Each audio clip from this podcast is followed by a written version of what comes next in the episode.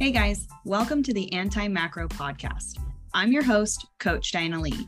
I spent years steeped in diet culture, obsessively weighing, measuring, and tracking my food.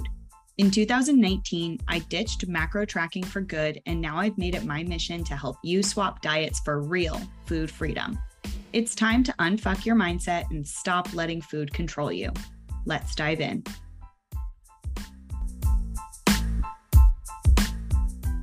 Hello, and welcome back to the Anti Macro Podcast mini episodes. In case you missed it, I am traveling Europe for three weeks for my long awaited honeymoon. During this time, I'm still releasing weekly podcast episodes that are bite sized but still full of value.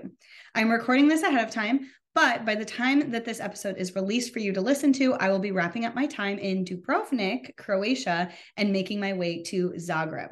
You can follow along on my Instagram, where I'll be sharing my travels along the way. With July 4th around the corner and summer well underway, I wanted to share some tips on navigating barbecues with balance. I love a good barbecue. It's an awesome way to get together with friends or family and spend time outside soaking in the sun. The problem is, if you're navigating a health journey, these kinds of events can be a challenge for you. So let's dive into it. My first tip is to start your morning with a solid breakfast. A lot of times I see people hold off on eating in the morning because they're preparing to overeat later. And I mean, this is just a self fulfilling prophecy. You do not need to conserve calories for any event. And in fact, starting your morning off with a solid breakfast is going to set you up for greater success around food later on in the day. I recommend prioritizing veggies and protein in this meal because it's hard to get enough of these later on in the day. They're likely going to be scarce at that barbecue. Although protein, I guess, not so much, but definitely the veggies. Now, that's not to say don't eat any carbs and fats.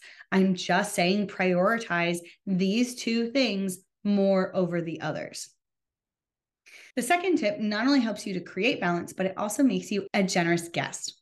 I recommend that you offer to bring a vegetable side dish. More often than not, vegetables are the most overlooked food item at any barbecue or cookout or potluck. So, offering to bring even something as simple as a salad or a raw veggie and dip platter can help round out a meal. This will ensure that your personal needs are met, but also allow you to contribute to the day itself. The third tip is always, always, always plate your food, even, yes, the chips.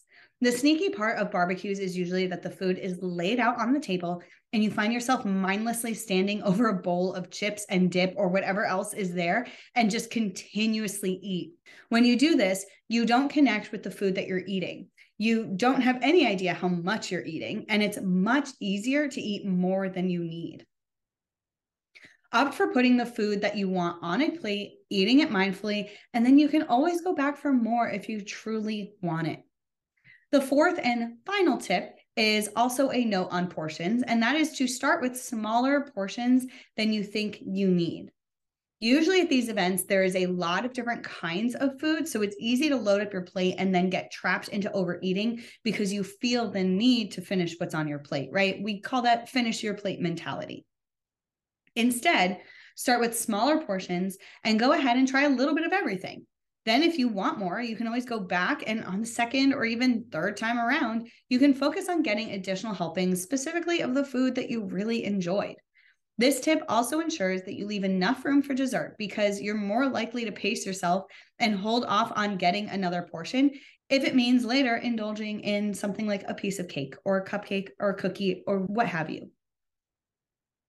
That's a wrap on today's mini episode. Give these tips a shot at your upcoming July 4th celebrations and let me know how it goes.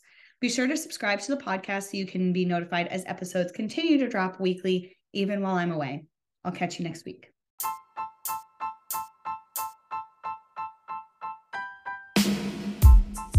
Thank you for tuning in to listen to the Anti Macro podcast. I am so happy to be a part of your health journey. If you liked this episode, be sure to subscribe wherever you listen to your podcasts.